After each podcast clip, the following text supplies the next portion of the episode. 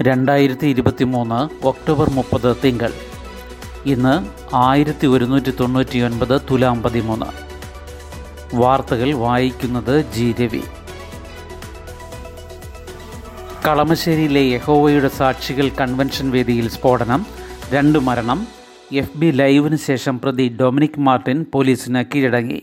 സ്ഫോടനം രണ്ടായിരത്തി അഞ്ഞൂറ് പേരുള്ള ഹാളിൽ അഞ്ച് പേരുടെ നില ഗുരുതരം. വർഗീയ വിദ്വേഷം പരത്തിയാൽ നടപടിയെന്ന് ഡി ജി പി. സമൂഹ മാധ്യമങ്ങളിലൂടെ വർഗീയ വിദ്വേഷം പരത്തിയാൽ കർശന നടപടിയുണ്ടാകുമെന്ന് സംസ്ഥാന D G P S Darvesh Saheb വ്യക്തമാക്കി. ഇത്തരം അക്കൗണ്ടുകൾ കണ്ടെത്താൻ നിരീക്ഷണം ഇരുപത്തിനാല് മണിക്കൂറുമുണ്ടാകും. സ്ഫോടനത്തിന് വർഗീയ നിറം നൽകാൻ ശ്രമിക്കുന്ന ഒട്ടേറെ സന്ദേശങ്ങൾ പ്രചരിച്ചിരുന്നു. ചില ചാനലുകളുടെ പേരിലുള്ള വ്യാജ സ്ക്രീൻഷോട്ടുകളും ഉപയോഗിച്ചു. കളമശ്ശേരിയിൽ യഹോവയുടെ സാക്ഷികൾ സഭാവിഭാഗത്തിന്റെ കൺവെൻഷൻ വേദിയിലുണ്ടായ സ്ഫോടനങ്ങളിൽ രണ്ട് മരണം. കൊച്ചി കടവന്ത്ര എളകുളം സ്വദേശി ഡൊമിനിക് മാർട്ടിൻ ഫേസ്ബുക്ക് ലൈവിലൂടെ ഉത്തരവാദിത്തം ഏറ്റെടുത്ത ശേഷം തൃശൂർ കൊടകര പോലീസ് സ്റ്റേഷനിൽ കീഴടങ്ങി. കളമശ്ശേരി സമ്ര കൺവെൻഷൻ സെന്ററിൽ ഇന്നലെ രാവിലെ ഒൻപത് മുപ്പത്തിയെട്ടിനാണ് മൂന്ന് തവണയായി റിമോട്ട് നിയന്ത്രിത ഐ ഇ ഡി അതായത് ഇംപ്രവൈസ്ഡ് എക്സ്പ്ലോസീവ് ഡിവൈസ് സ്ഫോടനങ്ങളുണ്ടായത് ഏകദേശം രണ്ടായിരത്തി അഞ്ഞൂറ് പേർ തിങ്ങി നിറഞ്ഞ ഹാളിന്റെ മധ്യഭാഗത്തായിരുന്നു സ്ഫോടനങ്ങൾ. ചോറ്റുപാത്രത്തിലെ ബോംബിനൊപ്പം ഇന്ധനം നിറച്ച കുപ്പിയും വെച്ചിരുന്നുവെന്നാണ് വിവരം. മരിച്ചവരിൽ ഒരു സ്ത്രീയെ തിരിച്ചറിഞ്ഞിട്ടില്ല. തൊടുപുഴ കാളിയാർ കുളത്തിങ്കൽ വീട്ടിൽ കുമാരി പുഷ്പനാണ് മരിച്ച രണ്ടാമത്തെയാൾ. അൻപത്തിരണ്ട് പേർക്ക് പരിക്കേറ്റു. ചികിത്സയിലുള്ള മുപ്പത് പേരിൽ പതിനേഴ് പേർ ഐ സിയുയിലാണ് തൊണ്ണൂറ് ശതമാനം പൊള്ളലേറ്റ പന്ത്രണ്ട് വയസ്സുകാരി ഉൾപ്പെടെ അഞ്ച് പേരുടെ നില ഗുരുതരം. പ്രതി ഡൊമിനിക് തന്നെയെന്ന് ഉറപ്പിച്ചത് ബോംബ് പൊട്ടിക്കാൻ ഉപയോഗിച്ച റിമോട്ടിന്റെ ചിത്രം ഫോണിൽ കാട്ടിക്കൊടുത്തപ്പോഴാണ്. രാവിലെ ഇയാളുടെ ടവർ ലൊക്കേഷൻ കൊച്ചിയിലായിരുന്നു എന്നും വ്യക്തമായി. യൂട്യൂബിൽ നോക്കി പഠിച്ച് ബോംബ് സ്വയം നിർമ്മിക്കുകയായിരുന്നുവെന്നാണ് മൊഴി. മുൻപ് യഹോവയുടെ സാക്ഷികൾക്കൊപ്പമായിരുന്നുവെന്നും അഭിപ്രായ വ്യത്യാസങ്ങളെ തുടർന്ന് സ്ഫോടനം ആസൂത്രണം ചെയ്യുകയായിരുന്നുവെന്നും ഇയാൾ മൊഴി നൽകിയിട്ടുണ്ട്. ഡൊമിനിക് ഒരു വർഷം മുൻപ് വരെ വിദേശത്തായിരുന്നു. കുടുംബം ആറു വർഷത്തോളമായി തമ്മനത്താണ് താമസം. A D G P M R Ajith കുമാറിന്റെ നേതൃത്വത്തിൽ ഇരുപത്തിയൊന്നംഗ പ്രത്യേക അന്വേഷണ സംഘം രൂപീകരിച്ചു. ഭീകരവിരുദ്ധ നിയമം സ്ഫോടക വസ്തു നിയമം തുടങ്ങിയവ പ്രകാരമാണ് കേസ്. അന്വേഷണം എൻ ഐ എ ഏറ്റെടുത്തേക്കും. അൻപതംഗ എൻ ഐ എ സംഘവും എട്ടംഗ എൻ എസ് ജി സംഘവും എത്തി. കേന്ദ്ര ആഭ്യന്തരമന്ത്രി അമിത്ഷാ മുഖ്യമന്ത്രി പിണറായി വിജയനുമായി ഫോണിൽ സംസാരിച്ചു. മുഖ്യമന്ത്രിയുടെ നേതൃത്വത്തിൽ ഇന്ന് പത്തിന് സെക്രട്ടേറിയറ്റിൽ സർവകക്ഷി യോഗം ചേരും. ഗാസയിൽ മരണം എണ്ണായിരം കടന്നു. യുദ്ധം രണ്ടാം ഘട്ടത്തിലേക്കെന്ന് നെതന്യാഹു. ഗാസയ്ക്ക് നേരെയുള്ള യുദ്ധത്തിന്റെ രണ്ടാം ഘട്ടമെന്ന് പ്രധാനമന്ത്രി നെതന്യാഹു പ്രഖ്യാപിച്ചു. കരയാക്രമണം ഇസ്രായേൽ കൂടുതൽ ശക്തമാക്കി. ഹമാസ് താവളങ്ങൾ കേന്ദ്രീകരിച്ച് നടത്തുന്ന ആക്രമത്തിൽ ഗാസയിൽ വാർത്താവിനിമയ സംവിധാനങ്ങൾ ഏതാണ്ട് പൂർണമായും നിലച്ചു. ഇന്നലെ വൈകിട്ടോടെ ഫോൺ ഇന്റർനെറ്റ് സംവിധാനങ്ങൾ പുനഃസ്ഥാപിച്ചു തുടങ്ങിയതായി പാലസ്തീൻ മാധ്യമങ്ങൾ റിപ്പോർട്ട് ചെയ്തു. ഇതുവരെ എണ്ണായിരത്തി അഞ്ച് പേർ കൊല്ലപ്പെട്ടതായി ഗാസ ആരോഗ്യ മന്ത്രാലയം വ്യക്തമാക്കി. ഗാസയിലെ ഏറ്റവും വലിയ ആശുപത്രിയായ അൽ കുദ്സ് ഹോസ്പിറ്റലിനു സമീപം ഇസ്രായേൽ ബോംബാക്രമണം നടത്തി. ആശുപത്രി ഒഴിപ്പിക്കാൻ ഇസ്രായേലിന്റെ സന്ദേശം ലഭിച്ചതായി റെഡ് ക്രസിന്റെ പ്രതിനിധി വെളിപ്പെടുത്തി. ഇതേക്കുറിച്ചുള്ള ചോദ്യത്തോട് ഇസ്രായേൽ പട്ടാള വക്താവ് പ്രതികരിച്ചില്ല. റഫ ഇടനാഴി വഴി കൂടുതൽ സഹായങ്ങൾ എത്തിക്കാൻ തയ്യാറാണെന്നും ജനങ്ങൾ തെക്കൻ ഗാസയിലേക്ക് മാറണമെന്നും ഇസ്രായേൽ ആവശ്യപ്പെട്ടു. ഖാൻ യൂനിസ് കേന്ദ്രീകരിച്ച് ഒരു സുരക്ഷാ സഹായ മേഖല ഒരുക്കുമെന്ന് ഇസ്രായേൽ പ്രതിരോധ മന്ത്രാലയ വക്താവ് പറഞ്ഞു. എന്നാൽ ഒരിടവും സുരക്ഷിതമല്ലാത്ത വിധം ഇസ്രായേൽ ബോംബിംഗ് തുടരുകയാണെന്നും വീടുകളെല്ലാം നിലംപൊത്തി അഭയമില്ലാത്ത സ്ഥിതിയിലാണെന്നും ഗാസയിലെ ജനങ്ങൾ പറയുന്നു. സമാധാന ചർച്ചകൾക്കായി സൗദി പ്രതിരോധ മന്ത്രി ഖാലിദ് ബിൻ സൽമാൻ രാജകുമാരൻ ഇന്ന് വാഷിംഗ്ടണിലെത്തും. ബന്ദികളെ മോചിപ്പിക്കാൻ ഏതറ്റം വരെ പോകുമെന്നും ഹമാസിനെ തുടച്ചു നീക്കുമെന്നും നെതന്യാഹു. ഹമാസ് ബന്ദികളാക്കിയവരുടെ ബന്ധുക്കൾ നെതന്യാഹുവിനെ കണ്ടു. ഇസ്രായേലിലുള്ള പലസ്തീൻ തടവുകാരെ വിട്ടുകൊടുത്തായാലും ബന്ധുക്കളെ മോചിപ്പിക്കണമെന്ന് ആവശ്യപ്പെട്ടു.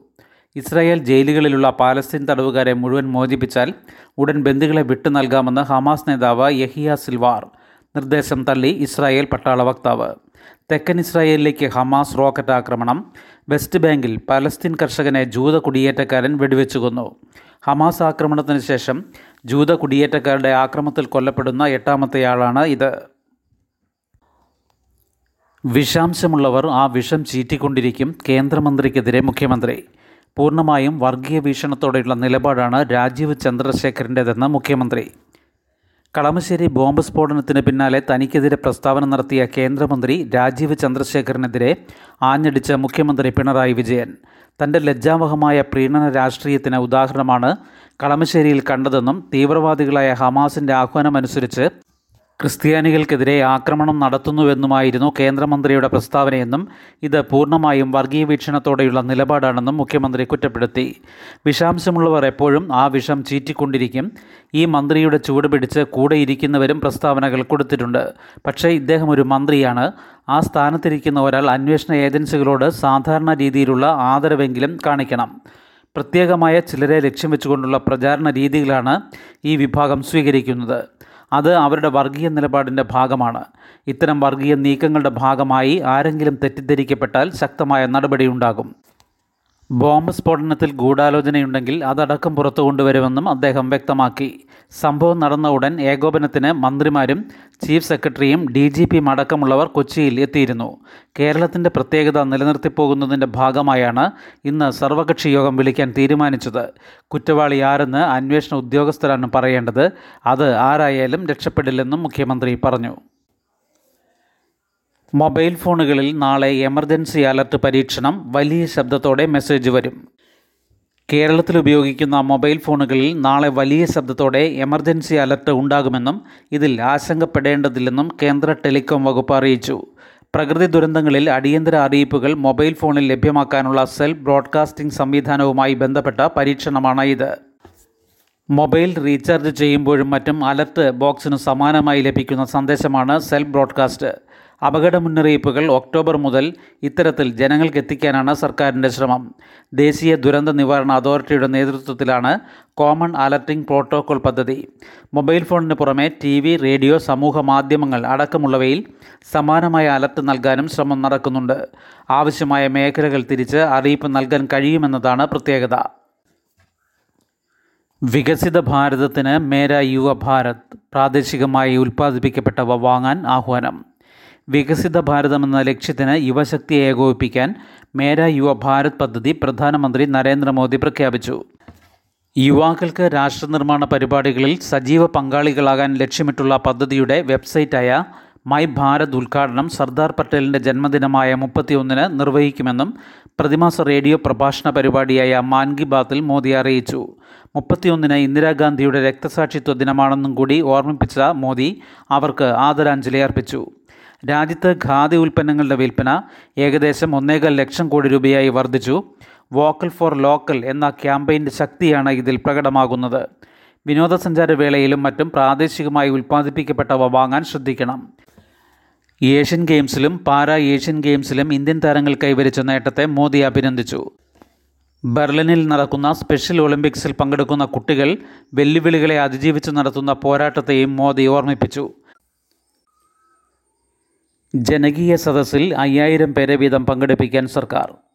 ഓരോ നിയോജക മണ്ഡലത്തിലും മുഖ്യമന്ത്രിയും മന്ത്രിമാരും എത്തുന്ന ജനകീയ സദസ്സിൽ അയ്യായിരം പേരെ വീതം പങ്കെടുപ്പിക്കാൻ സർക്കാർ. അയ്യായിരം പേർക്ക് ഇരിക്കാവുന്ന പന്തലാണ് ഒരുക്കേണ്ടതെന്ന് പൊതുഭരണ വകുപ്പ് സർക്കുലറിൽ നിർദ്ദേശിച്ചു. മുൻകൂട്ടി വാങ്ങുന്ന പരാതികൾക്ക് പുറമെ നവകേരള സദസ്സിൽ വെച്ചും പരാതികൾ സ്വീകരിക്കും. ജില്ലാതലത്തിൽ പരിശോധിക്കേണ്ട പരാതികൾ കലക്ടർമാർക്കും സംസ്ഥാന തലത്തിൽ പരിഹരിക്കേണ്ടവ വകുപ്പ് സെക്രട്ടറിമാർക്കും ഒരാഴ്ചയ്ക്കകം കൈമാറണമെന്നാണ് നിർദ്ദേശം. ശുഭദിനം. നന്ദി.